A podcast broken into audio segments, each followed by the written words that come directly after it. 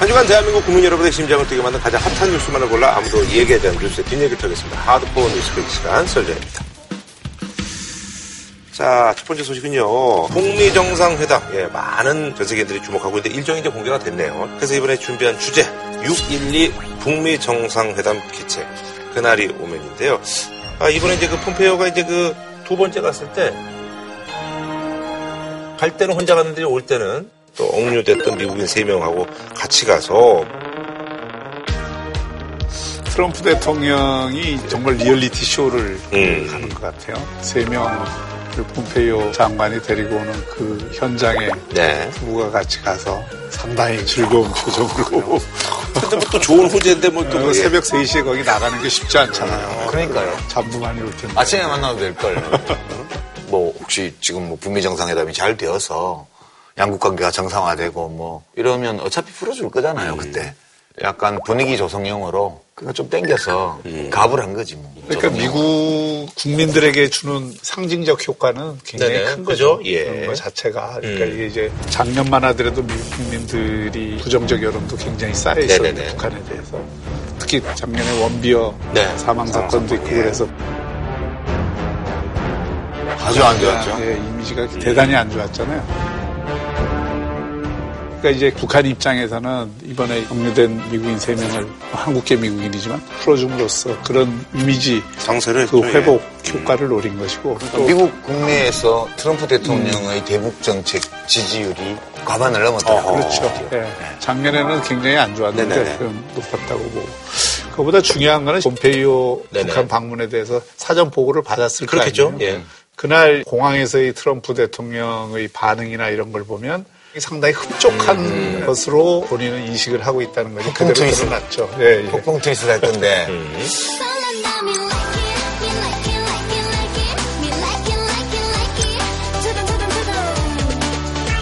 상당히 흥미로운 게요. 네네. 폼페이오가 두 번째 이번에 평양 방문했을 때 사진들을 보면 두 번째 만나서 좀 친해져서 그런지 첫 번째 방문 때하고는 달라요. 둘 다 활짝 웃는 아, 김정은하고. 예, 예. 그런 영상하고 이런 게 북한 조선중앙TV 그런 데서 나오고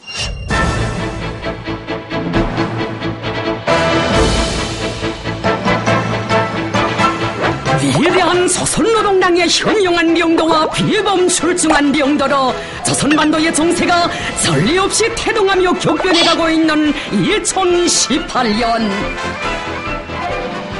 그 보도 내용 중에 네. 김정은 위원장이 트럼프 대통령이 보낸 새로운 대안에 대해서 동의한 걸로 이렇게 음. 뉴스를 내보냈어요. 근데 트럼프 대통령의 폼페이오 편에 어떤 새로운 대안을 내보냈을까? 그게 지금 이제 궁금하죠. 근데 그거에 대해서 흡족한 대답을 한 것 같아요. 음. 그 김정은 위원장 쪽에서. 아, 그래서 폼페이오가. 아. 예, 트럼프 대통령에 보고했고 단지 억류돼 있던 미국 시민을 풀어준 것만이 아니라 네네네. 폼페이오 국무장관이 방문해서 한 회담 자체가 매우 잘 됐다. 음. 이렇게 트윗을 한 걸로 봐서는 뭔가 지금 아직 공개되지 않은 음. 어떤 북한 핵 문제의 완전한 해결을 위한 제안들이 오갔고 네. 어느 정도 접근을 이룬 게 아닌가 그렇게 그러니까 이제 우리가 상상하는 것 이상을 볼 수도 있겠다라고 하는 생각이 들어요. 그러니까 과거에는 동결, 그 다음에 사찰, 폐기 네네네. 이런 어떤 과정을 거쳐서 그 네. 핵무기 폐기를 이끌고 갔다 그러면 이번에는 아마 그 과정을 거꾸로 할 수도 있겠다라고 하는 생각이 들어요. 그러니까. 핵무기를 어. 일부 폐기를 하고 예. 존 볼튼 보좌관이 얘기한 걸로 보면 북한의 핵무기를 먼저 없애고. 테네시주의 오크리지 폐기장으로. 폐기장으로 과거 리비아 핵무기를 폐기했던 그 장소로 가져와서 폐기를 하는 이야기를 하거든요. 음.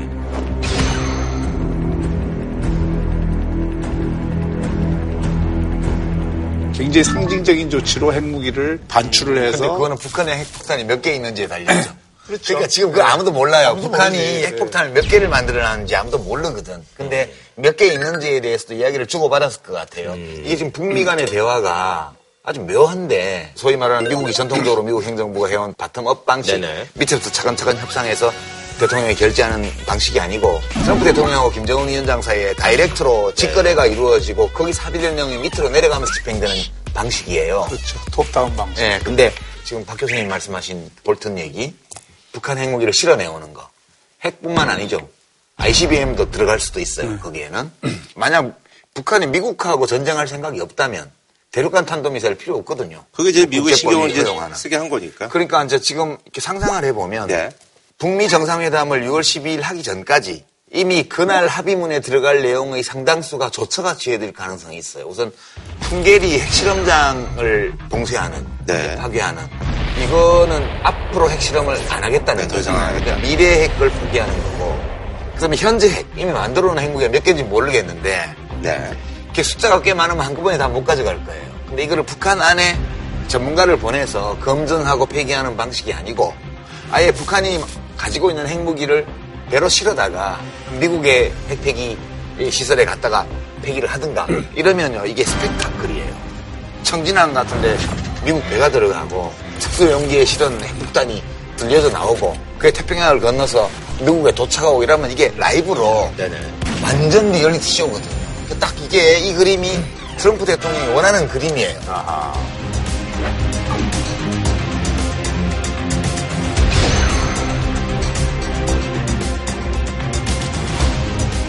트럼프 어, 대통령의 스타일을 여기서 다시 한번 네. 우리가 확인할 필요가 있는데 큰 협상을 좋아해요.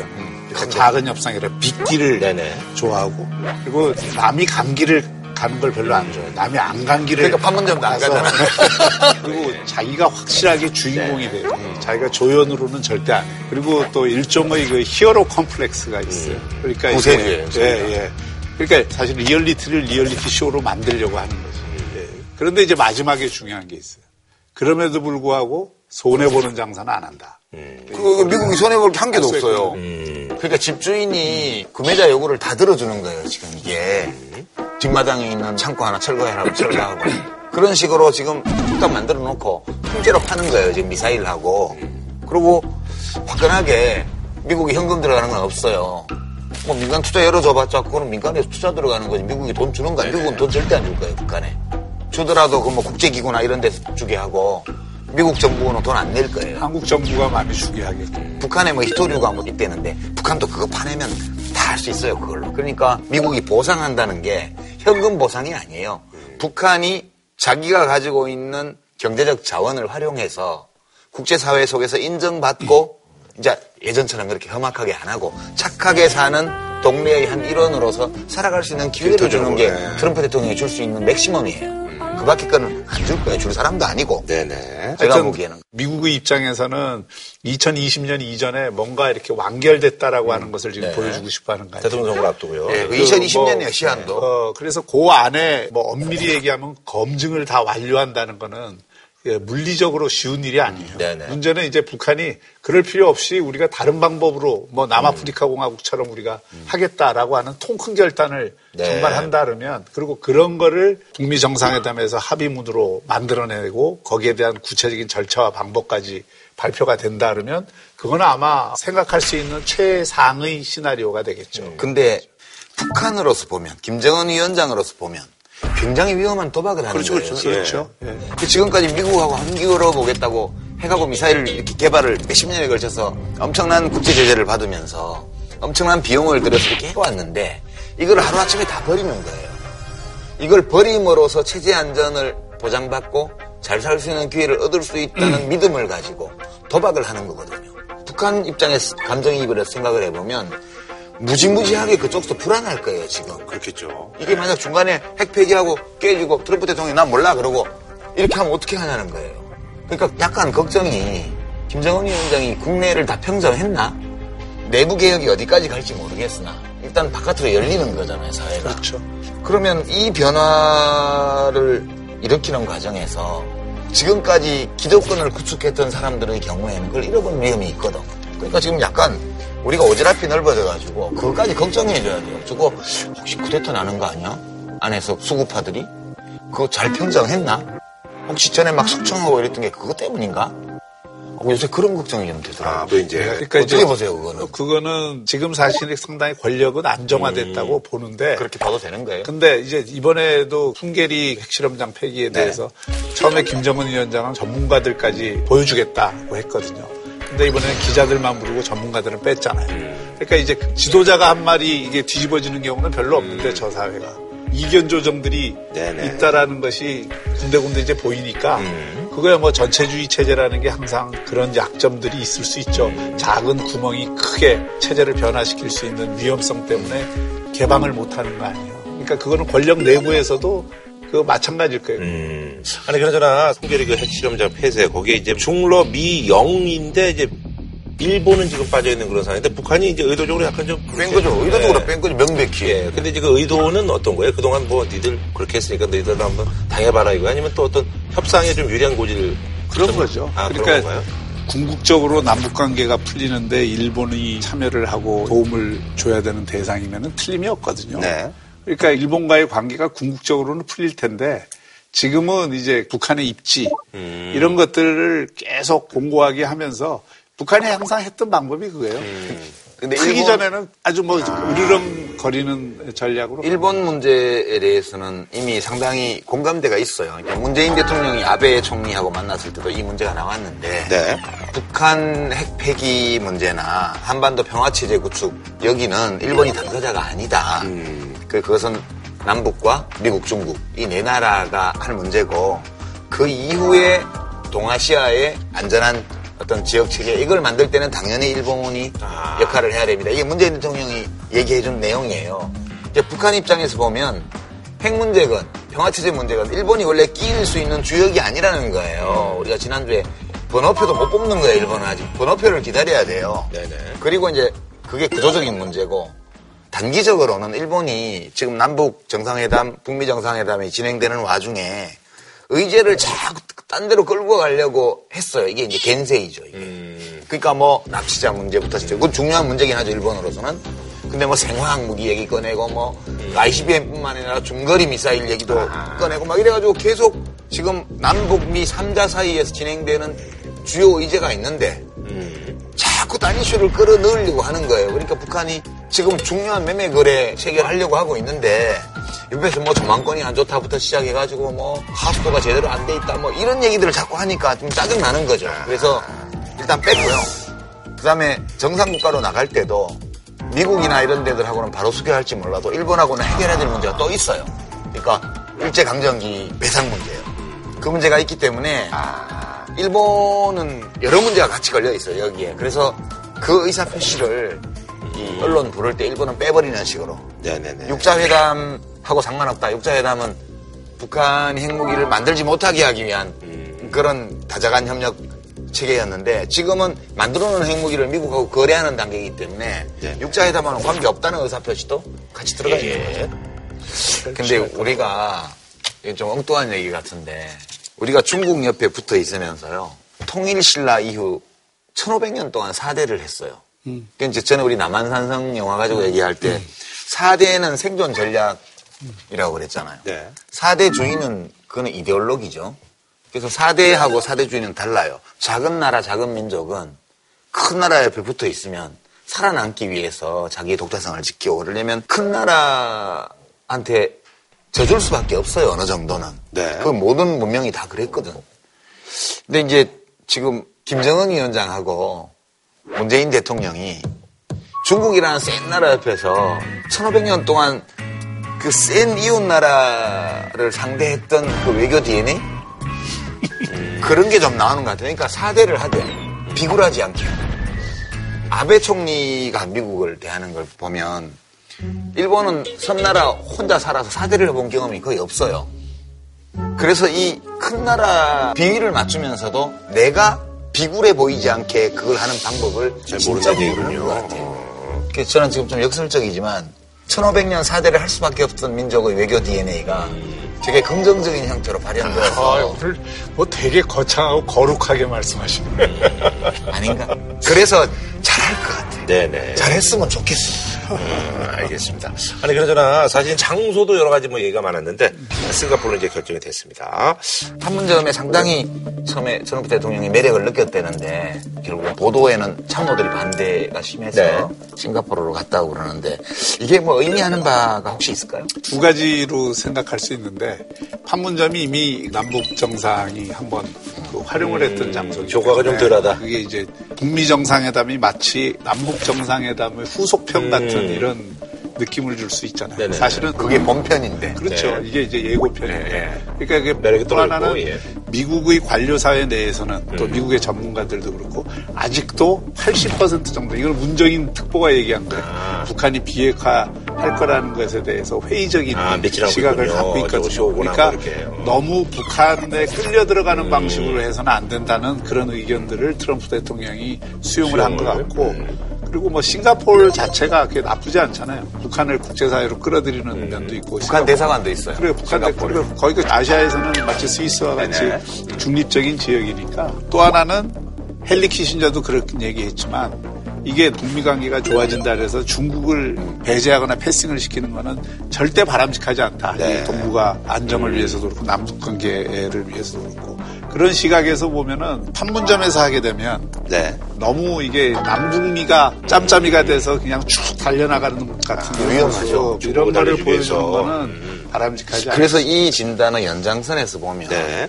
혹시 이제 북한 핵의 완전한 폐기를 못을 박는 회담이 된다면 남북 정상회담에서 의제로 만들었던 종전 선언을 해야 되는데 중국하고 미국은 사실은 적대 국가가 아니에요 지금. 음. 그리고 정전 체제의 한 당사자이기 때문에 종전 선언을 하려면 사자가 모여서 하는 게 맞다고 봐요 저는. 근데 혹시라도 그 북미회담 성공적으로 마치고 나서 트럼프 대통령으로서는 시진핑 주석하고 문재인 대통령까지 싱가포르 와서 선언만 거기서 딱 종전 선언하는 이런 게 혹시 된다면 진도를 더 빨리 뺄 수 있죠. 근데 그런 것 때문에 그렇게 회담을 확대해 나갈 이럴 가능성을 염두에 둔다면 판문점은 좀 불리해요. 그래서 저는 뭐 개인적으로 혹시라도 아직 한 달이 남았기 때문에 그 아, 과정에서 여지가 잘 된다면 아. 약간 확대 정상회담이 네네네. 이루어질 가능성도 배제하기는 어렵지 않냐. 예. 그런 가능성이 있는 시나리오죠. 네. 사실 이제 그 북미 정상회담 이제 뭐 국내 정치하고 좀 연계가 돼서요. 이게 이제 6.13 지방선거 하루 전날이에요. 지방선거 하루 다음날 예. 월드컵이고.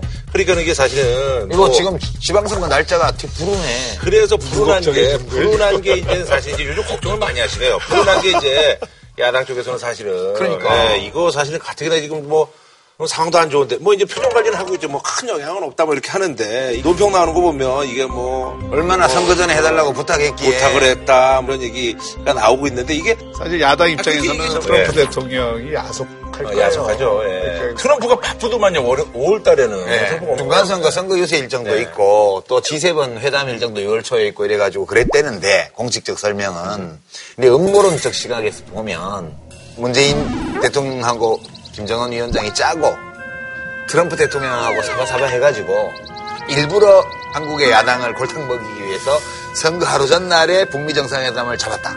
심지어 피파까지도 몇 년 전부터 이 업무를 진행을 시켜서 바로 선거 다음날 월드컵 하게 이런 얘기가 나오는 거 보니까 말 같지도 않은 얘기라는 얘기잖아요. 그렇게, 그렇게 놀리니까 재밌어. 근데 이게 예. 이제 그런 생각을 혹시 속에 갖고 있다 하더라도 음. 누구나 이 상식적으로 판단할 때 에, 별로 그렇게 공감이 안 가는 음. 이야기들을 거침없이 굳이 해야 되겠지. 그 하는 것 자체가 아, 야당 쪽에서. 어. 그거 자체가 지금 문제가 되고 더 제가 보기에는 심각한 거는 공감 해야 능력이 되냐. 떨어지는 거죠 기본적으로. 그러니까 지금 그것뿐만 아니고 홍준표 대표가 백악관에다 트럼프 대통령한테 북핵 폐기 요구 공개 사안을 보낸대요. 트럼프 대통령이 북핵 폐기 때문에 지금 이걸 목표로 삼아서 큰 딜을 하고 있는 상황인데 여기다가 북핵 폐기 꼭 해주세요라고 이걸 보내면 이거 참 야단났네. 그뭐 트럼프 대통령이 그 뭐 제대로 보겠어요. 그러니까 이제 이걸 쟁점으로 만들면 만들수록 야당은 더 불리해요. 이 불리함을 바꾸려면 그래도 야당에게 호재가 될 수 있는 변수가 생겨야 되는데 이 선거 하루 전날 북미회담이라는 세계적인 관심사항이 딱 와버리니까 어지간한 걸 해가지고는 어필이 안 되는 거예요. 이게 허소력이 없는 거예요. 그렇게 야당으로서는 이것 때문에 특별히 불이익이 온다기보다는 뭘 해보기가 되게 어려운 상황이 된 거죠. 지금 최근에 여론 조사를 보면 전국에서 광역자치단체장 선거 중에 제일 접전지가요. 제주도예요. 제주도에 지금 민주당 문대림 후보하고 무소속 원희룡 네네. 현 지사가 초박빙 상황인 것 같아요. 초박빙. 근데 이게 무소속이잖아요. 원- 원희룡 지사는 중앙정치 얘기를 잘 안 해요. 그냥 오로지 제주도. 제주도는 또 현안이 많죠. 예, 그 지역 문제만 가지고 싸우고 있는 거예요, 여기서. 그러니까 이게 지금 야당이 이번 지방선거에서 결국 인물론으로 가서 대결을 해야 지역 이슈를 가지고 그렇게 해야 선거를 할 수가 있는데 계속 당 전체가 지금 남북 관계를 포함한 중앙 이슈에 지금 드루킹하고 이 두 개에 매몰되고 있기 때문에 당대당의 적대적 전선이 계속 강화돼 가고 있어요. 그래서 후보들이 죽을 지경인 거죠, 지금. 그러니까 이제 당 지지율이 후보 지지율을 support 해줘야 되는데 지금은 당이 디스카운트 되는 그렇죠. 거잖아요. 그러니까 그 당의 지도부라고 하는 사람들이 사실 그 디스카운트 하는 행동을 하고 있기 때문에 제주도는 그 제주도 네네. 특수성이 있잖아요. 딱 육지하고 떨어져 네. 있고 네네. 그런 데를 제외하고는 지금 아무리 인물 중심으로 가려고 그러고 지역 이슈 중심으로 가려고 그래도 이게 잘 안 돼요. 어떤 면에서는 지금 백약이 무효인의 상황 비슷하게 되고 있는데 자유한국당이나 야당이 지금 할 수 있는 일은 여당이 이긴 데다가 또 이기는 쪽으로만 막 분위기가 몰리면 정말 이게 민주주의의 건강한 발전을 위해서 이렇게 일방적으로 한 당이 다 독식하는 이런 선거로 가서 되겠습니까? 그걸 통해서 견제 심리를 에, 어느 정도 이렇게 끌어내고 그러니까 그럼 어디 엎드려야 되죠. 그렇죠. 읍소를 해야죠 읍소를 근데 업소를 하는 게 아니고 자기들이 압승한다고 지금 큰 소리를 치고 있잖아요. 저기 요즘 경기지사와 관련해서 이제 뭐 이재명 남경필에서 뭐 요금 뭐 파일을 트내 마네 뭐 이런 거는 가족 간의 문제 가지고 서로 공격하는 건 별로 좋지 않죠. 사실 뭐 남경필 지사는 뭐 공격받을 거 없나요? 그런 식으로 치면. 함께 쓰는 우물에는 침 뱉지 말라 그런 러시아 속담을 들려주고 그러니까 싶어요. 이게 선거라는 게 뭐든 해보는 거잖아요. 네네네네. 합법적인 범위 내에서. 그러니까 되게 비슷비슷할 때에는 비전을 갖고 네네. 싸우고 인물의 경쟁력을 갖고 싸우지만 이게 격차가 나거나 이렇게 되면 결국은 네거티브 선거가 불가피한 측면이 있어요. 남경필 지사가 네. 성격이 온순하고 합리적인 사람이에요. 사고 네. 방식이. 그런데 이제 그렇게까지 하는 걸 보면 절박하긴 절박한가 봐요. 그러니까. 절박함도 있고 또 이제 내용을 실제 들어보면 좀 충격적인 에, 측면도 있고 그러니까 현장에서 효과가 있다고 아, 판단을. 하는 거죠. 아니 그래서 사실은 한국 야당 소식 저희가 이제 전하면서 미국 야당은 좀 다를 줄 알았더니 여기도 뭐냐 하는 일은 뭐 거의 매한 가지에서 야 조속하지 말아라. 니들 뭐 그러면서 뭐 대단한 것도 아니다. 뭐 이렇게 이제 얘기하는데 어. 그래서 약간 아 그래 우리 야당뿐만 아니라 미국도 야당이 저렇게 하고 있구나. 이렇게 그런 생각이 좀 들더라고요. 예, 트럼프 대통령에 대해서 북핵 폐기 문제나 또는 한반도 평화체제 문제에 대해서 저렇게 사업가처럼 뛰어들어서 저렇게 하고 있으니까 고맙기는 한데 작년에 그렇게 내내 트럼프 예, 대통령을 아니 이제 까방권 까방권을 드렸으니까 트럼프 대통령한테 까임 방지권 드렸으니까 이제 이렇게 얘기하는 건데 그러니까 미국의 주류 사회 공화당의 주류까지도 심지어는 이 사람이 아웃사이더고 보통 정치 지도자들이 몸에 지니고 다니는 태도 그러니까 거리가 멀어요. 그러니까 인정하고 싶지 않은 거지 별로. 힐러리 클린턴이 대통령이 되어서 똑같은 이런 일을 한다 그러면 이렇게 하진 않을 거예요. 주류 사회에서. 음, 아. 근데 트럼프 대통령이 이렇게 하고 있기 때문에 이거에 대해서 정서적으로 못마땅한 게 있는 거예요. 그래서 반응이 트럼프 대통령에 관한 미국 언론 보도의 90% 이상이 부정적인 거래잖아요. 그러니까 이게 이제 지도자의 두 유형이 있는데 네네. 갈라치기의 명수들이 있어요. 트럼프 대통령의 대표적인 경우인데 그렇죠. 과거 부시 대통령이 그랬고 자기 지지층을 강고하게 이 다져갖고 그 지지층을 통해서 소위 말해서 snowballing 효과를 거두는 거예요. 그리고 오바마 대통령 같은 경우에는 갈라치기가 아니라 아우르기를 하는 데 능한 대통령이거든요. 화합을 하고 굉장히 부드럽고 온화하고 너무 쉬는 전략을 쓰는 게 아니라 합리적인 전략을 쓰고 이게 이제 리더십 스타일의 차이인데 네. 갈라치기 전략을 하는 경우에는 그게 성공을 하려면 그 지지층이 어쨌든 절반 가까이는 돼야 됩니다. 그렇죠. 네, 가까이는 이게 만약에 쪼그라들어서 한 1, 20% 지지밖에 못 받는 지도자가 갈라치기를 계속하면 우리나라의 모 당처럼 그러면은 더 찌그러들어요. 자기 편을 갈라쳐. 그런데 트럼프 대통령 같은 경우에는 30% 이하로 내려간 적이 없어요. 지지층이. 그리고 최근에는 40% 가까이. 가까이 올라갔고 자기 신의 갈라치기 전략이 성공을 하고 있는 거예요. 근데 그 갈라치기의 가장 큰 이슈가 뭐냐?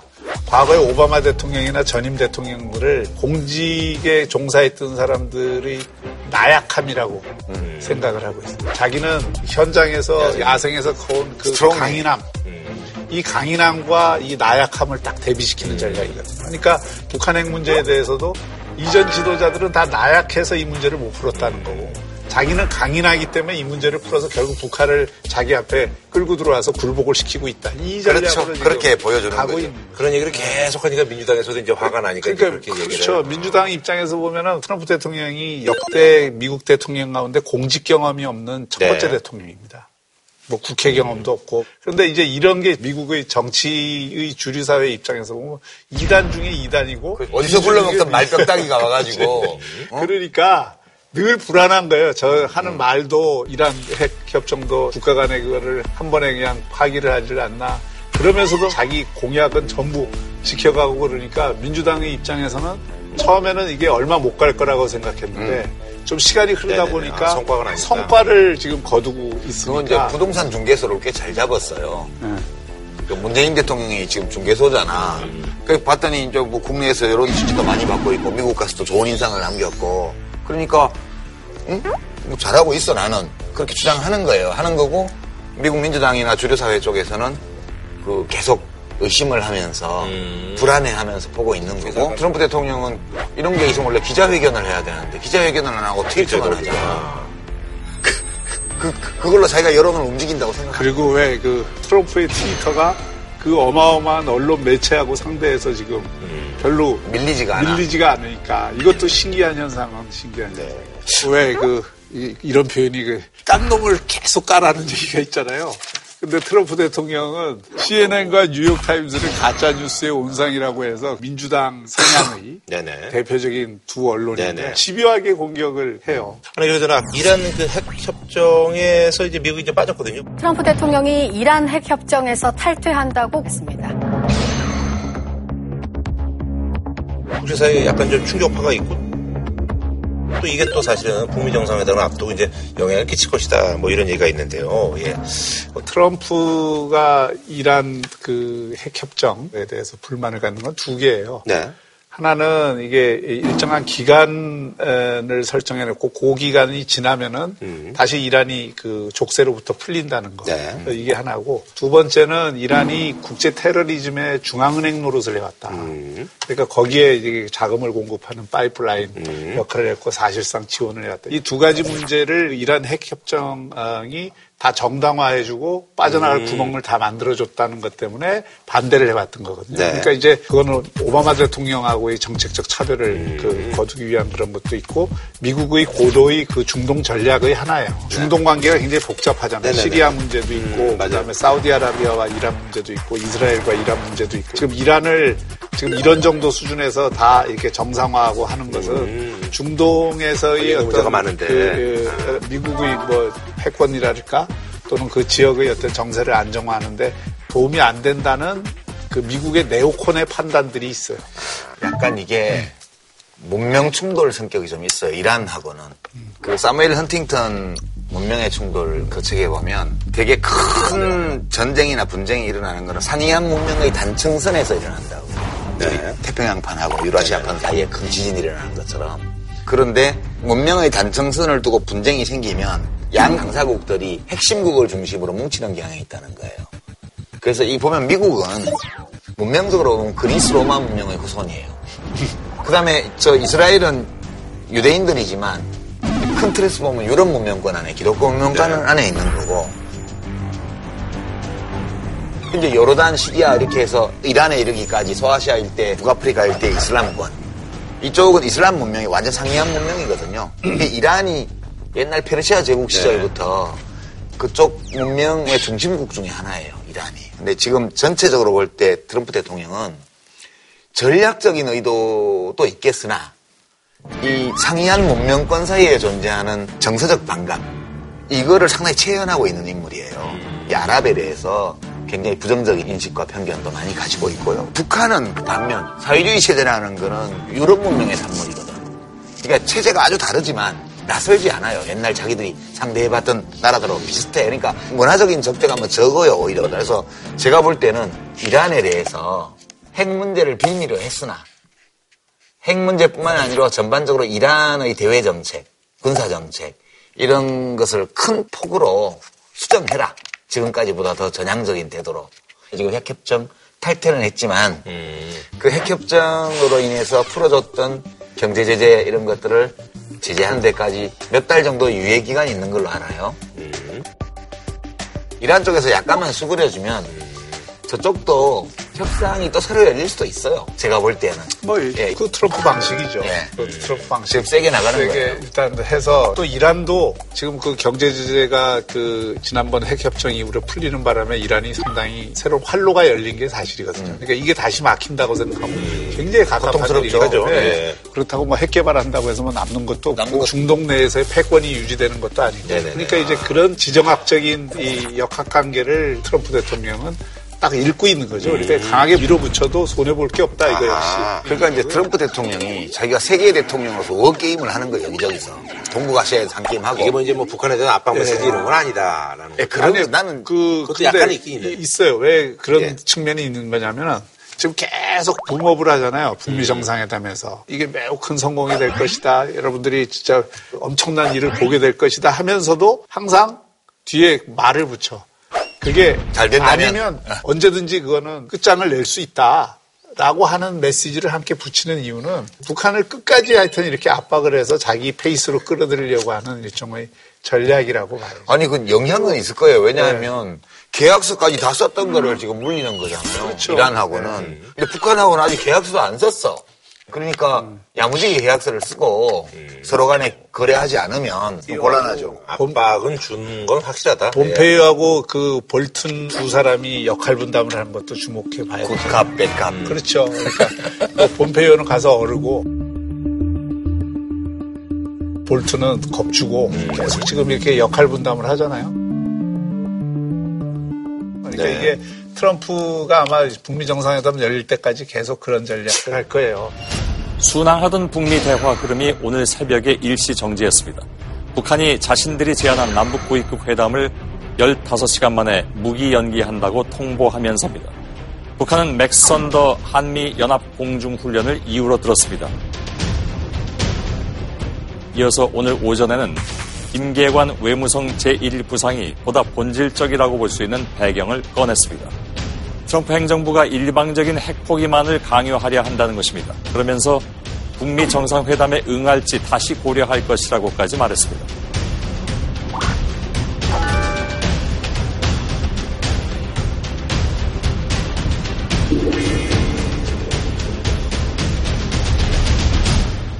알겠습니다. 한 줄로 평좀 부탁드리겠습니다. 이제 이미 비핵화의 길로 이 접어들었기 때문에 돌아갈 다리를 잘라라. 네. 쇼를 진심으로 합시다. 자, 내일이 말이죠. 5.18 민주화 운동 38주년입니다.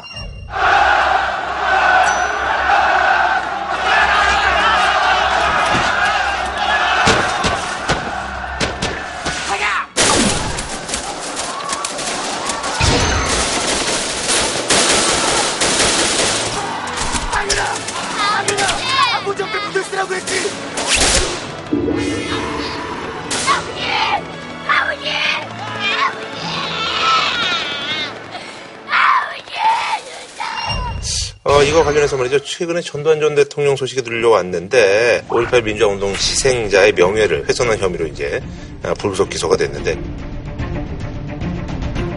그래서 이번에 준비한 주제 23년 만의 재판 전두환 전 대통령 5.18 희생자 명예훼손 논란인데 작년에 이제 저 회고록 내내 만회해가지고 그러다가 이제 결국은 회고록을 냈잖아요. 근데 거기 이제 내용 때문에 지금 이게 그 회고록에 네. 그 헬기 사격이 없었다고 주장을 하면서 네. 헬기 사격이 있었다고 주장했던 고 조비오 신부 네.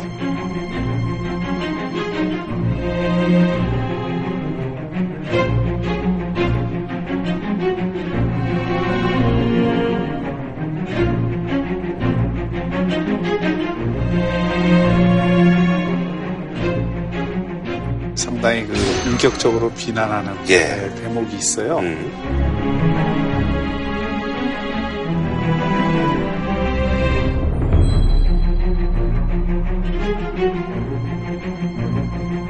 그러니까 이제 그것에 대해서 이제 5.18 단체들이나 이런 데에서 사자 명예훼손 음. 혐의로 고소를 한 사건. 조신부의 이제 가족들도 역시 네, 마찬가지로. 그, 그 사건에 대해서 이제 검찰이 쭉 수사를 해보니까 음. 우선은 헬기 사격이 있었다라고 하는 것을 이번에 수사를 했고 또 국방부가 네네네. 국조위에서 확인을 확인을 그 해준 것이고 네. 조비오 신부에 대한 이 비난은 음. 사자 명예훼손이 될 수 있다고 보고 검찰이 기소를 한 것이죠. 네. 지금 옛날 전남도청 광주에 네네네. 발포로 인한 대규모 사상자가 나왔던 네. 1980년 5월 21일에 네. 그 도청 근처에 몇 개의 빌딩이 있어요. 네네네. 그 시위대가 올라가 있었던. 그 중에 하나가 전일 빌딩이 네. 빌딩인데 이 빌딩을 최근에 이제 리노베이션 하는 과정에서 탄흔이 나온 거예요. 네. 예, 예, 예. 그 10층 기둥 바닥 이런 데에서.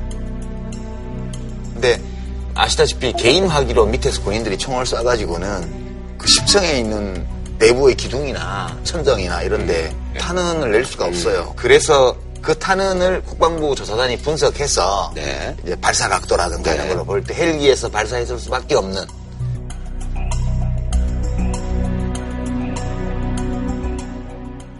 이런 점들이 확인이 되어서 국방부가 인정을 했단 말이에요. 네. 헬기 사격은 없었다는 전 씨 주장과 상반되는 문건을 저희가 입수했습니다. 미국 정부의 기밀 문서와 기무사 자료인데 미국 문서부터 보겠습니다. 주한 미국 대사관이 1980년 5월 23일 작성한 비밀 전문입니다. 미 국무장관에게 즉시 전달하라고 나와 있습니다. 광주의 상황이 서서히 나아지고 있는 것 같다면서 항공기들이 광주에서 더 이상 발포하지 않고 있다고 적혀 있습니다.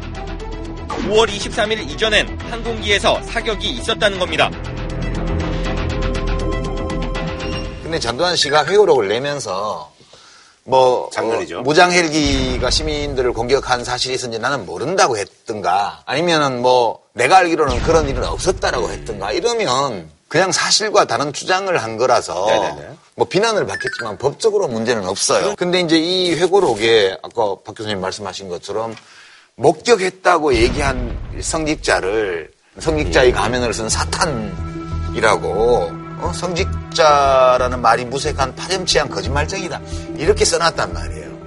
그냥 그런 일이 없었다라고 주장하는 것과 그것을 목격했다고 주장하는 사람을 인격 파탄자로 거짓말쟁이로 뭐 악마로 모는 이것과는 전혀 다른 성격의 문제이기 때문에 5.18 때문에 지금 재판을 받는 게 아니고 네네네.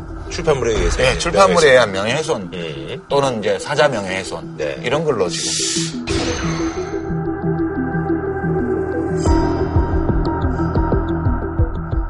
기존에 이제 군에서는 5월 21일 날 계엄군이 자유권 발동 차원에서, 예. 그 하기 전까지는 헬기가 네네. 출동한 적이 없다라고 네네. 했는데 그렇게 계속 얘기를 해왔죠. 이번에 이제 그 5월 19일부터 무장 헬기 세대가 대기를 하고 있었다는 거예요. 네네.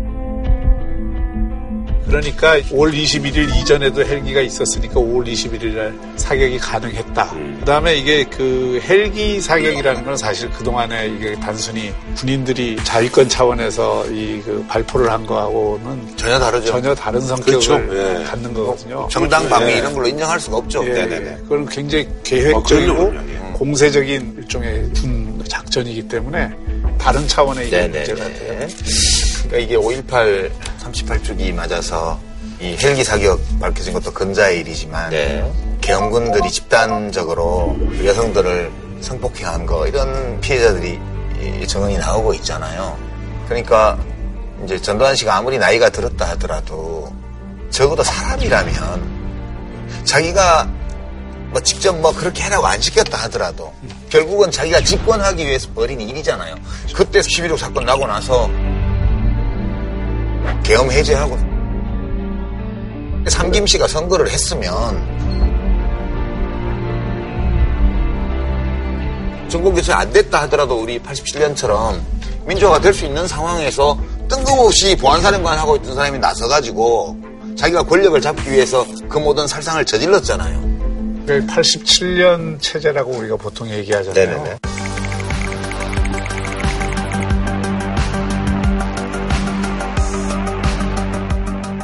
사실 어, 그게 80년 체제가 됐어야지. 80년 체제가 될 수 있었어요. 그렇죠. 어, 그리고 그 80년 체제를 만들기 위해서 부마항쟁을 비롯해서 많은 그럼요. 사람들이 79년 11.6 이후부터 80년 5월까지 그렇게 민주화 운동을 거세게 했던 것이고 뭐 그 과정에서 저도 오른쪽 눈이 체류탄을 맞아서 이게 약시지만 그 어떤 명분으로도 또 한 번의 군사 쿠데타를 통해서 집권을 에, 그 기획했다는 것 자체가 그럼요. 어, 역사적으로는 상당히 용납받기 어렵고 그러니까 이거는 전두환 씨가 이 모든 사태의 주역이었고 주동자였다는 거는 움직일 수 없는 사실이에요. 전두환 씨가 중앙정보부장, 응? 보안사령관, 계엄사 합동수사본부장을 겸하고 있으면서 실제로 다 좌지우지하고 최규하 씨를 끌어내리고 또 자기가 대통령 거기 가서 되고 그 다음에 또 선거인단 제도 만들어서 또 대통령, 대통령을 두 번 했잖아요. 그러면 이런 거에 대해서 최소한 인간적으로 괴로워하는 모습이라도 보이든가 사과의 말을 해야 맞지. 그 광주 민주화운동 희생자 중에 한 분이어서 조비오 신부님이 그분을 모욕을 하고 그래서 검찰에서 입건을 해서 두 번이나 소환했는데 전직 대통령 예우도 다 박탈된 분인데 검찰에 나가지도 않고 재판장에 또 안 나올 거예요. 또 어떻게 해야 돼요 이런 사람? 자기가 무슨 법 위에서 있는 사람인가? 아 진짜 나빠요 이거는 인간적으로 나쁘다는 말밖에는 아, 그래서 이제 그 국방부 이제 5.18 특조위 발표 이후로 국방부 장관은 처음으로 이제 공식 사과를 조명호 장관이 했고요. 예.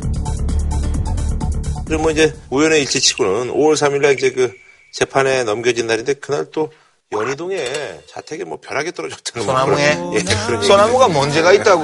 그래서 아, 그렇게 이제 뭐 그런 어, 소식이 있었다는 걸 말씀드립니다. 아니 예, 법과 정의의 벼락이 떨어져야지. 법과 정의의 벼락이 어디 있어요? 아니 이거 꽁꽁 묶어가지고 저 조사를 해야지. 뭔데 자기가 왜 검찰에 소환하는데 나가지도 않고. 예, 벼락이 뭐 거기 떨어졌다는 것만 알고 계시고 예, 한 줄 평 좀 부탁드리겠습니다. 예. 네, 지금 이게 그 헬기 이그 사격 문제도 아직 진실이 완전히 네네네, 밝혀진 그렇죠. 게 예. 아니거든요. 헬기 사격이 있었다는 것만 밝혀졌지. 네네네. 그 투입됐던 조종사들도 본인들은 지금 부인을 하고 있고 지금 헬기가 어떤 헬기가 어떻게 동원됐는지는 아직 네네네. 정확하게 밝혀진 게 아니라서 아직도 이제 최초 발표 명령이라고 예, 모르고요. 더 이게 사실관계가 규명이 될 필요가 있고 네, 그래서 예. 저는 진실은 언젠가는 밝혀진다. 네. 아, 저는 그렇게 고상한 한 줄평 하고 싶지 않아요. 인간이 그러면 돼?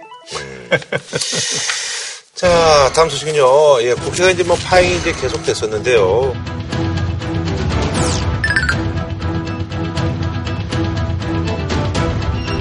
여야가 오는 18일 특검과 추경안을 동시에 처리하기로 했습니다. 국회 파행 42일 만에 합의입니다. 그래서 이번에 준비한 주제는요. 42일 만에 국회 정상화.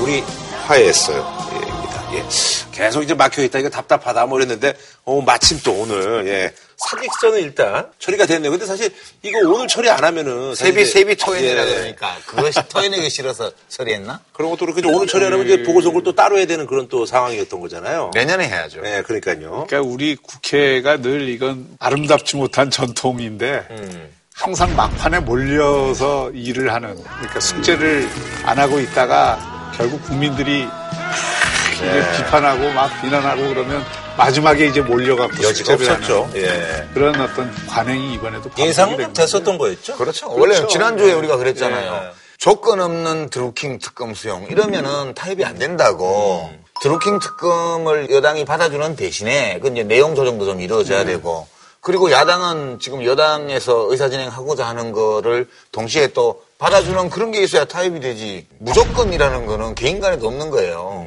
우리나라 국회가 일을 안 하는 어, 것처럼 늘 비치지만 그래도 아직까지 추경 통과 안 된 적 한 번도 없어요. 어, 그리고 마지못해에서든 뭐 기꺼이 하든 해야 될 일은 마지막에 처리는 합니다. 네네. 어, 특히 예산과 관련해서. 예.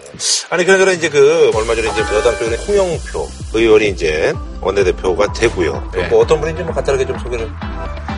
1985년 초에 일어났던 대우자동차 파업. 네. 그 굉장히 큰 파업이었어요. 세 개. 네, 그때는 이제 대학생들이나 대학 졸업한 사람들이 신분증 위조해가지고 네, 고등학생으로 했었죠. 이렇게 고등학교 졸업인 것처럼 이렇게 해서 위장 취업도 많이 할 때예요. 홍영표 원내대표는 그때 여러 위장 취업자 중에 하나였죠. 심상정 지금 의원 뭐 이런. 심상정은. 구로동, 예. 홍영표 원내대표는 이제 인천 부평.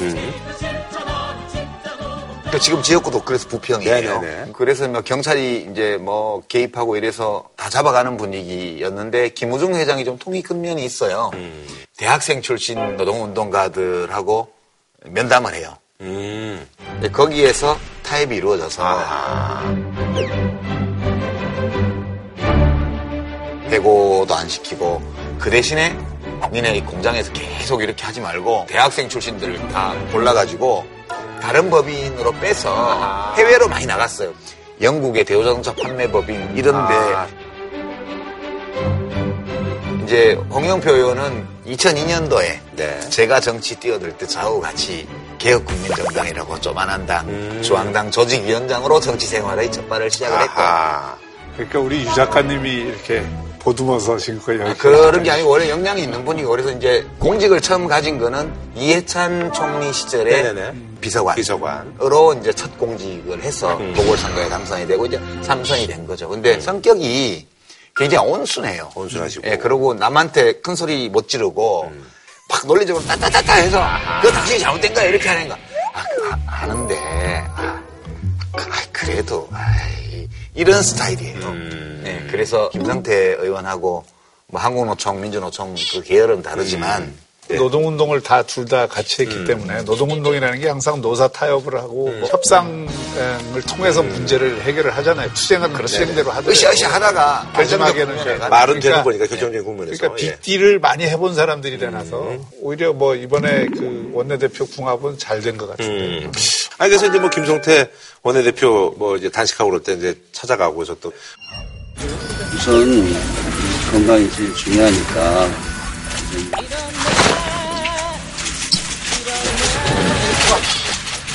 이렇게 그래서 오늘 또 단식은 그만하시고. 같이 노동운동 사람으로서 대화 타협을 할수 있고 진정성을 가지고. 하면은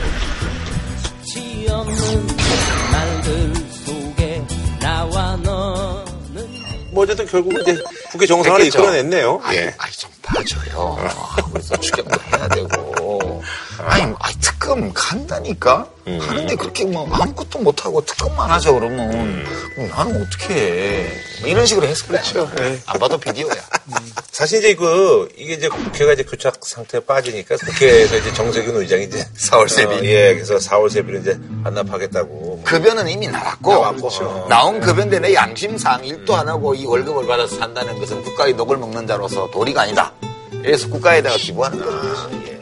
아니 그러잖아 이제 그 국회의장 임기가 원래 2년씩 네. 하는 거니까 그래서 이제 정세균 의장 임기가 이제 29일로 이제 마무리가 되는데 아무래도 이제 차기 의장 자리를 놓고 이제 뭐 문희상 의원 얘기도 나오고 있고 뭐 그러는데 원칙적으로는 국회의원들이 뽑게 돼 있고 네. 그러니까 다수를 받은 사람이 국회의장이 음. 되는데 네네. 지금까지 국회 운영의 관례는 관행상, 예. 제1당이 국회의장을 하고 음. 이 2당, 3당이 국회 부의장을 부의장. 하는 네네. 것으로 일반적으로 이렇게 하나의 그 관행상 그렇게 해왔죠. 네. 근데 그게 만약에 야당이 이제 후보를 내서 우리도 한번 해보겠다 해서 투표에 나서면 그럼 본회의에서 투표를 해서 종다수로 결정을 하는 수밖에 아하 없죠. 그럼 이제 뭐 바른미래당하고 이제 좀 연대를 해서 어, 그렇게 이제 있겠구나. 그런 게 어. 두 당이 딱 손잡고 가반수를 만들면 국회의장, 부의장부터 상임위원까지 싹 다 먹을 수 있어요. 음. 이제 그렇게 안 하고 되도록 좀 국회직을 음. 여러 교섭단체 정당들이 나눠 가지는 식으로 해왔기 때문에 네네네. 그래서 이제 관행이 생긴 게 국회의장은 근데 이제 제1당.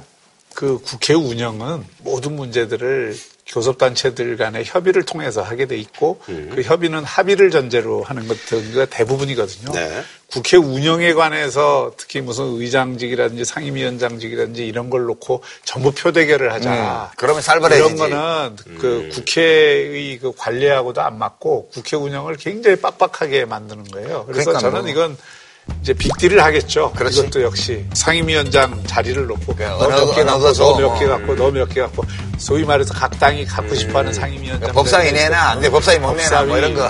이게 예를 들어 문화교육이 전략적인 상임위니까 그런 상임위를 얻기 위해서 국회의장을 끝까지 우리도 후보 내볼 거야 하고 이제 덤벼들 협상을 위한 뭐 카드를 이제 쓴다는. 얘기. 근데 그 뭐 여당 쪽에서 이제 문희상 뭐 여당 뭐, 쪽에서는 문희상 의원이 유력한가 봐요. 예. 안테나 세워보니까. 아. 이제 최다선은 이해찬 의원인데 네. 예전에 뭐 총리도 하셨고 보니까 뭐. 국회의장보다 당대표에 관심이 있나 봐요. 아. 예. 그러니까 당대표를 하려면 국회의장은 못하니까. 음. 이제 물론 민주당 안에서 절차를 거쳐야 되겠지만 네. 육선 문희상 의원이 네. 제일 유력한 걸로 지금 음. 이야기가 돌아요.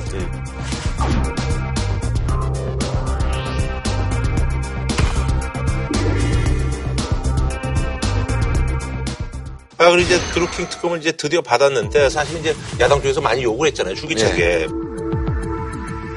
그럼 드루킹 특검이 진행이 되면 뭐 선거에 좀 뭐 그래도 유리한 국면을 조성하려고 애를 쓰겠죠. 뭐 뭐 선거 이용 여부를 떠나서 이게 처음에 드루킹 사건 터졌을 때보다는 지금 새로운 사실들이 계속 드러나고 있기 음. 때문에 이 문제에 관해서 특검을 통해서 깔끔하게 조사를 하는 것이 음. 잘된 일이라고 보고요. 네네.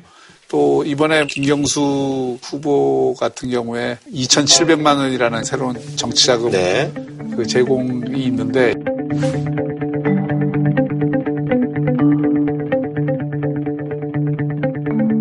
일종의 뭐 쪼개기 쪼개기, 후원이냐 예. 마냐 이런 네. 또 쟁점들도 생겼고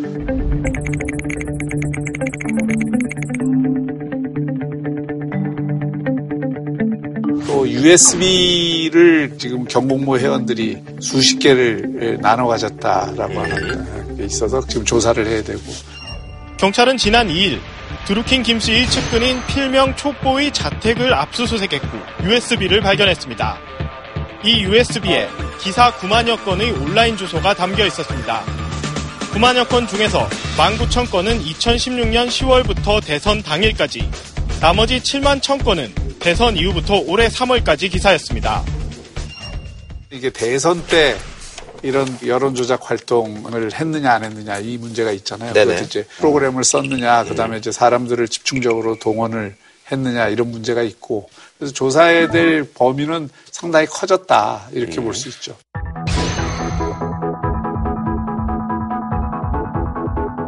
경찰에서 조사하던 거 이제 정리해서 특검 구성이 되면 특검에 넘기고 특검 지휘받아서 이제 경찰하고 같이 또 수사하겠죠. 드루킹 특검법도 본문을 봐야 돼요. 그 목적, 조사 대상, 조사 범위, 특검의 규모, 기간 등등에 대해서 개괄적인 합의는 했을지 모르겠지만 또 시끄러울 거예요. 그건 뭐 이미 큰 틀에서 합의를 했기 때문에 드루킹 특검을 그 일단 받기로 한 이상은 그걸 거부할 방법이 없잖아요. 그러니까 그 야당 주장이 상당 부분 아, 들어가겠지만. 여당이 이제 거기에서 몇 가지 빼겠지. 예를 들어서 문재인 대통령을 뭐 수사범위에 넣는다든지 뭐 이런 무리한 거는 조금 빼고. 공수가 이제 거기서는 바뀌는군요. 눈 감고 싸운다니까 또. 아, 싸, 싸우면 그래서 우리. 국회는 우리 여야가 싸우는 국회는 북한보다 더 예측하기 어려워요. 싸워도. 결국 되긴 합의한 되겠지. 날에 통과는 될 거예요. 알겠습니다.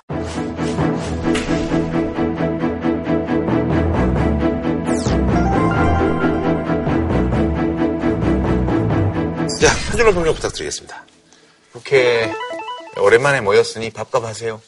네. 오랜만에 밥값 했네. 네. 아직 안 했어요. 했지. 우리 녹화 순간에 지금 아직 안 했어. 타협을 이뤘으니까. 네, 문재인 정부 1주년, 네, 출범 1주년 맞이해서 가장 어떻게 보면 이제 많은 분들이 우려하고 결국 이제 뭐 어, 정부의 어떤 그 성공의 열쇠가 바로 이제 이 문제다라고 이제 많은 분들이 얘기를 하고 계시거든요. 그래서 이번에 주제는요, 아, 경제가 문제.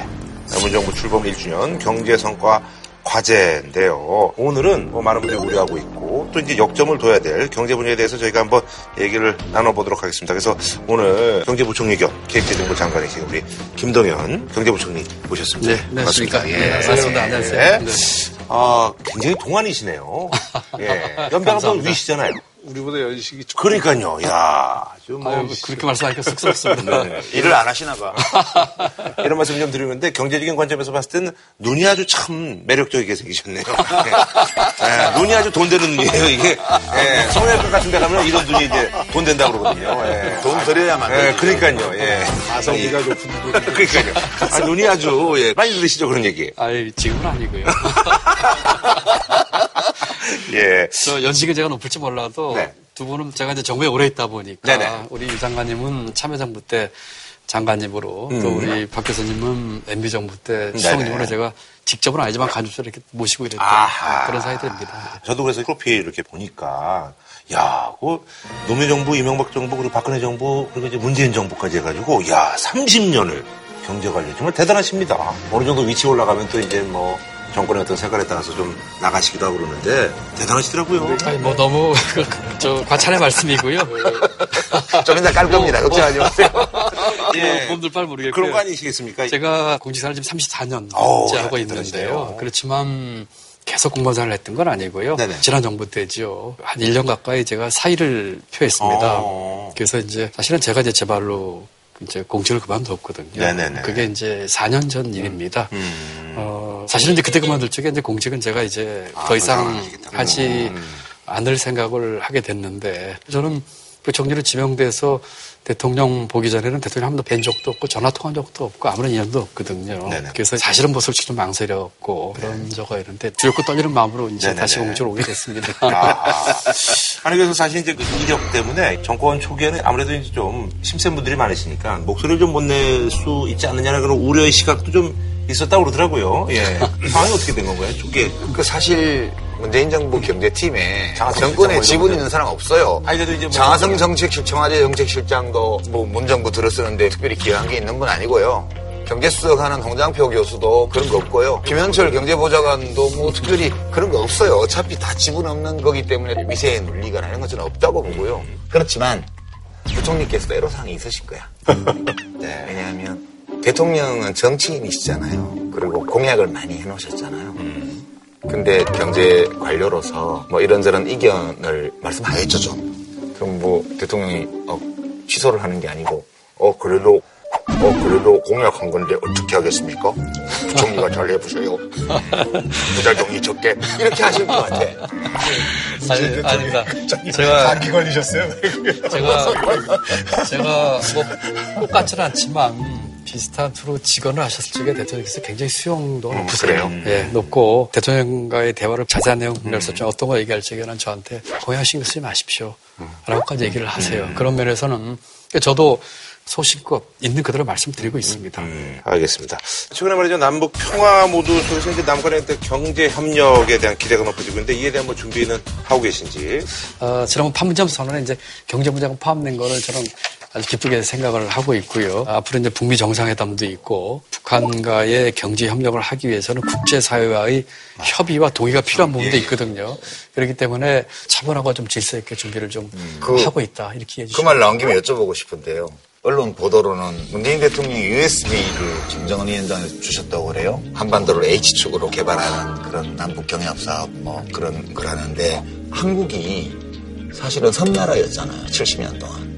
1945년 분단 이후에 북쪽이 바다, 땅, 공중이 다 막힌 블랙홀처럼 거기 지나갈 수 없는 그러고 삼면은 바다로 둘러싸인 섬나라로서 사실은 산업화를 했잖아요. 근데 까맣게 칠해져 있던 북쪽 부분이 대륙으로 연결이 되기 때문에 경제지리학적으로도 한반도 위상이 근본적으로 바뀌는 거예요. 섬에서 반도로.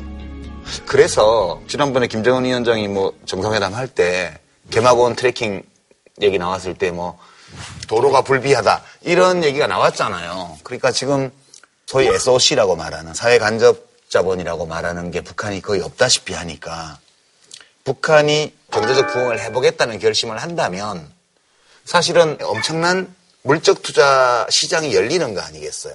그래서 저는 하도 고용 상황도 깝깝하고 성장률도 처지고 그래서 혹시 이게 향후 몇십 년간 좀 우리 경제에 새로운 활력을 부여하는 그런 계기가 될 수는 있지 않나? 그런 막연한 기대가 좀 있거든요.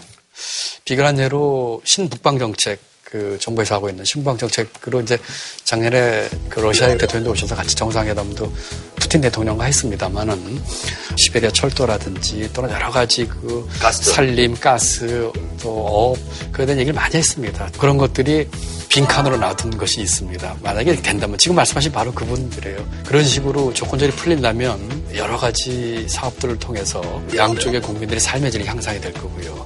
굉장히 많은 잠재력과 그 좋은 경제에서 활력이 불어넣어질 것이다. 다만 그것을 지금 예단하기가 아직 그 좀 성급합니다. 빨리 먹는 밥이 취하는 거 아니겠습니까? 네네. 조금 저희가 그래서 차분하고 질서 있게 네, 하겠다. 질서 있고 차분하게. 아, 나도 뭐 무질서하게 하자는 질서 있고. 차분하게. 예, 질서 있고 차분하게.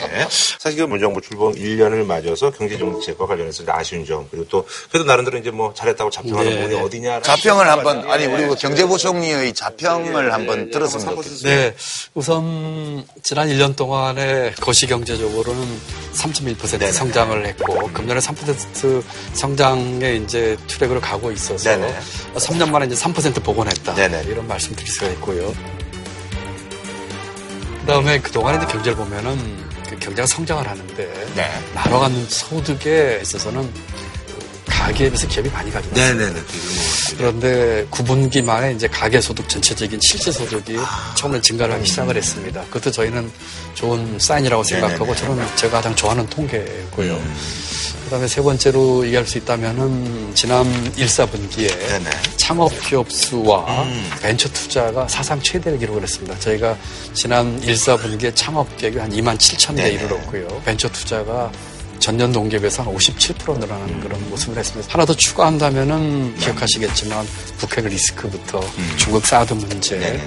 그다음에 뭐 한중 통화 사업을 비롯한 이 국제 통화 협력 문제, 가계 부채 문제, 부동산 문제 있었는데 비교적 그런 그 위험 요인들을 제거 내지는 완화를 시켰다는 측면에서는 저희가 나름대로 성과라고 자평을 하고 싶고요. 이제 아쉬운 점은 일자리 네네네. 부분이고 이 경제 모든 게 잘 돼서 결국 일자리 문제가 해결이 돼야 되겠는데 그런 측면에서 조금 아쉽지 않았는가 이렇게 생각이 듭니다. 그렇죠. 이제 그 복합적인데 저는 좀 나눠서 이제 국민들에게 설명해야 되지 않을까 그런 느낌이 좀 있어요. 저는 큰 틀에서 세 갈래로 나누어서 지금 정책이 집행되고 있다고 느끼고 문재인 정부가 새로운 경제정책 방향을 제시했습니다. 소득주도 성장, 혁신 성장, 공정 경제를 3대 정책 방향으로 제시했습니다. 소비를 진작해주기 위해서 지금 주- 중하위 소득계층의 가처분 소득을 올려주고 전체 국민 소득 중에서 가계 소득이 차지하는 비중을 올리려고 노력을 해왔죠 정부가 이게 이게 말하자면 이렇게 해서 소비 수요를 진작하면 그럼 장사가 좀 잘 되니까 고용도 늘어나겠죠 좀. 두 번째 제일 더 큰 게 기업의 투자 수요를 진작하는 건데 이 혁신과 관련이 있어요, 그죠?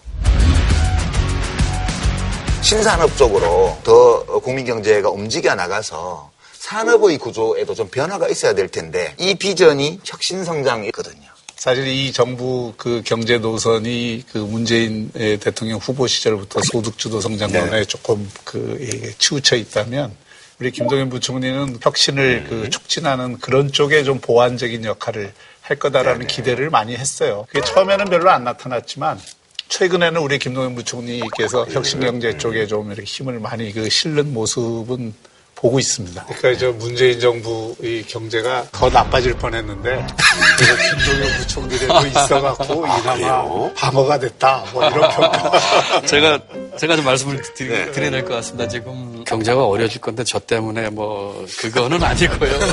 그래서 이제 근데요, 예. 근데요 지금 조금 전 다른 각도로 말씀드리고 싶은데요.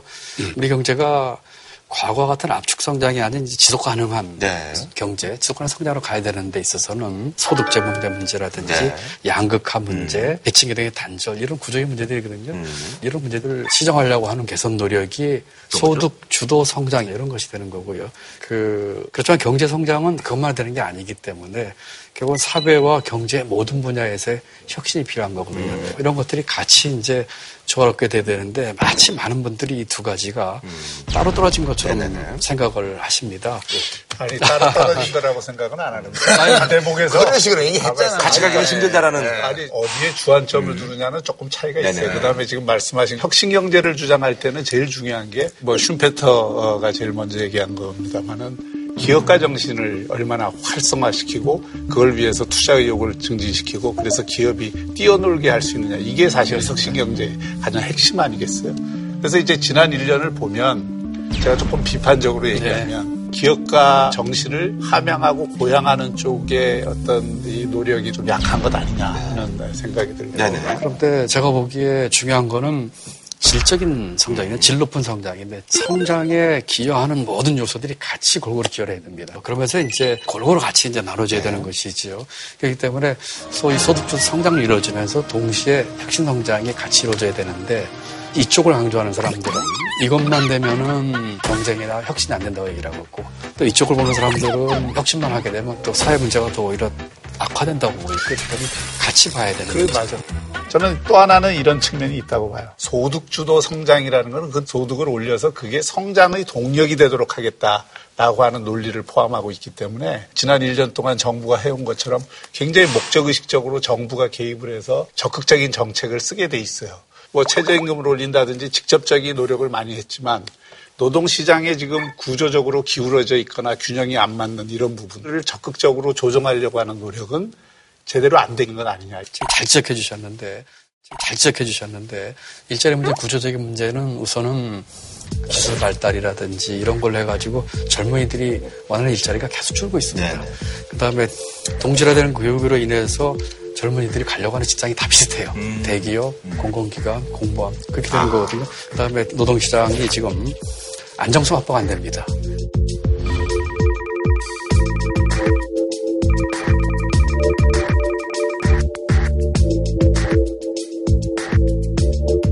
그러니까 저희가 실업을 하게 되면 격렬하게 저항을 하는 거거든요. 이런 것들이 일자리를 위한 구조적인 문제예요. 근데 이것들이 너무 멀리 있습니다. 음. 이렇습니다. 상황을 보면 지금 불이 크게 났어요. 네. 아주 힘든 상황입니다. 네.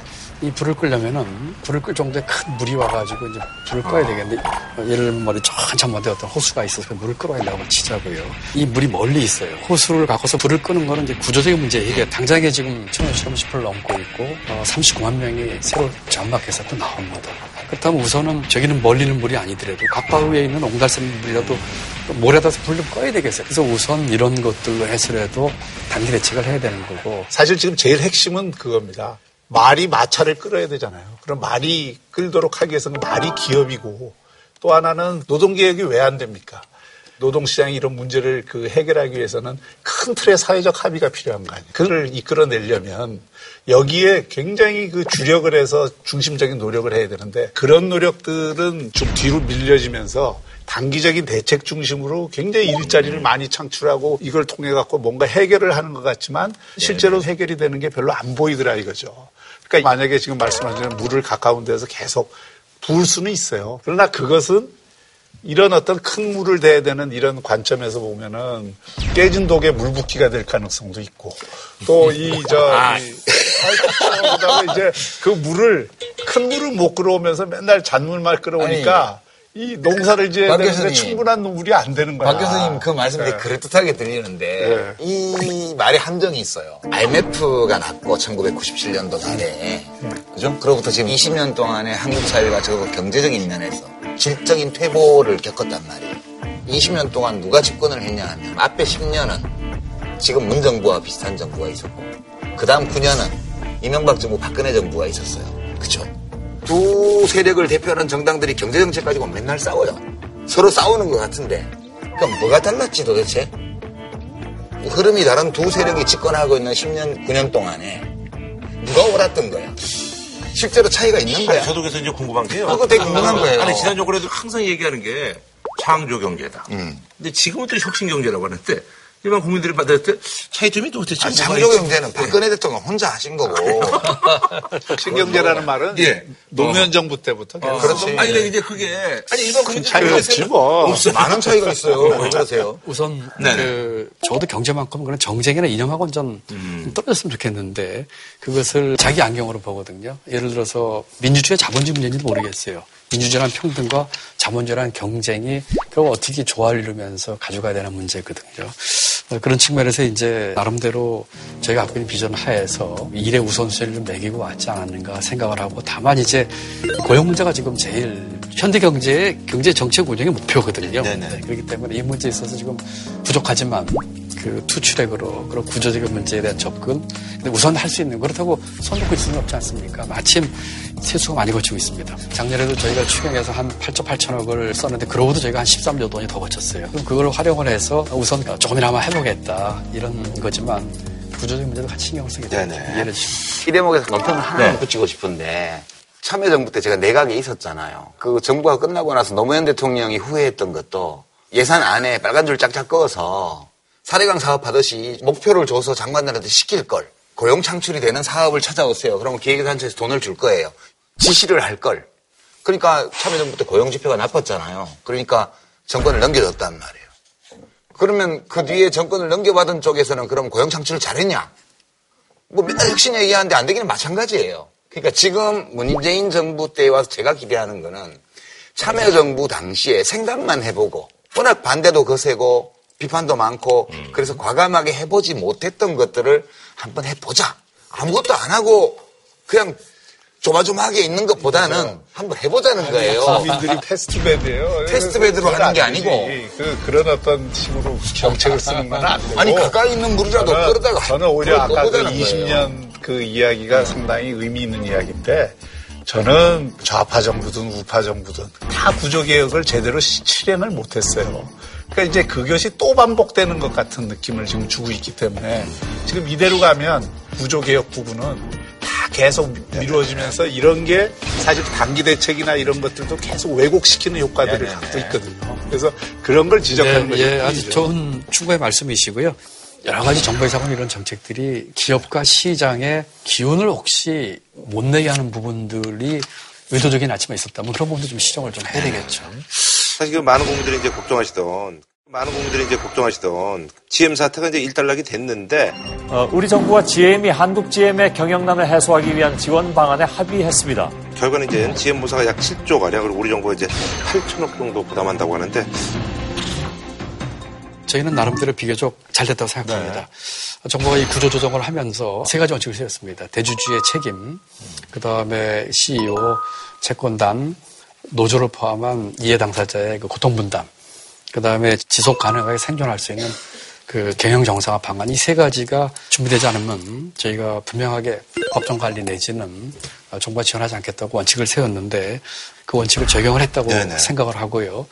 그리고 특히 많은 분들이 또 혈세를 지원하는 이런 얘기를 하는데 8천억이 다 정부 재정은 아니기 때문에 그 중에 일부를 저희가 출자를 나중에 필요하면 하겠습니다만 GM이 영업이 돼서 수- 정상화되고 거기 딸려 있는 협력업체까지 16만 명이 내는 소득세나 법인세도 생각을 하셔야 되는 거거든요. 그 GM에 대한 어떤 걱정이 이제 그 먹튀 우려거든요. 그 정부가 너무 좀 끌려간 게 아니냐는 그런 시각도 있거든요.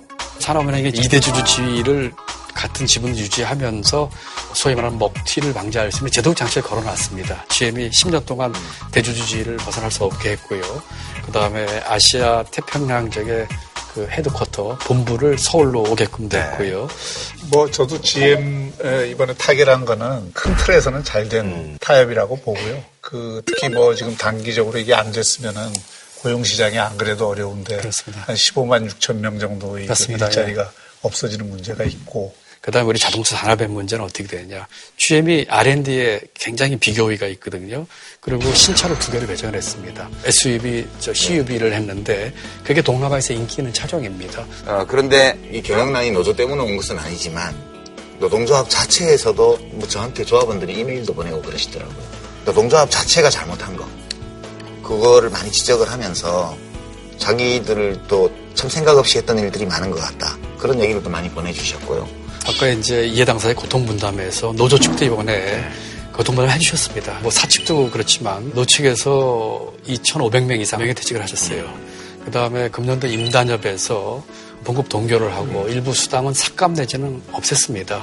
이거는 이제 노조 측의 고통 분담이거든요. 그런 측면에서는 감사하다는 말씀드리고 싶고요. 뭐 마무리로 뭐 어, 예. 저는 당장 1년치 의 경제 운용도 열심히 해야 되겠지만 미래지향적 신산업을 키워나가는 일에 적극적인 산업 정책 이걸 좀 주문하고 싶어요. 네, 예. 알겠습니다. 저는 뭐 여러 가지 정책들이 실제 현장에서 어떻게 이 수용이 되고 네. 효과가 나타나는지를 현장의 목소리를 훨씬 더 좀 많이 들으시길 네, 예. 보내드리고 싶습니다. 잘 알겠습니다. 다른 것들은 제가 오늘 한 말씀은 준비한 말씀이 아닌데 한줄 평은 준비를. 해놨는데요. 아, 예, 예. 그 경제 성과 I 학점에서 A 학점으로 그래서 I 학점은 이제 인컴플리트니까요.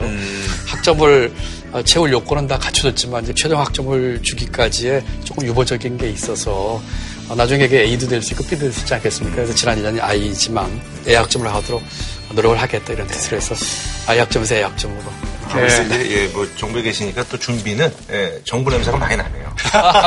예, 그쪽 오늘 이렇게 나와주셔서 너무 감사합니다. 네, 감사합니다. 고맙습니다. 예. 파이팅 하십시오. 예. 한우 특등심은 명인 등심에서 문화상품권을 진한 국물 설렁탕 도가니탕 전문점 푸주옥 공무원 강의는 에듀피디 모국어 습득 방식 튼튼 영어 신선한 초밥 다양한 즐거움 쿠우쿠 치킨의 별이 다섯 개 티바 두 마리 치킨에서 백화점 상품권을 드립니다. JTBC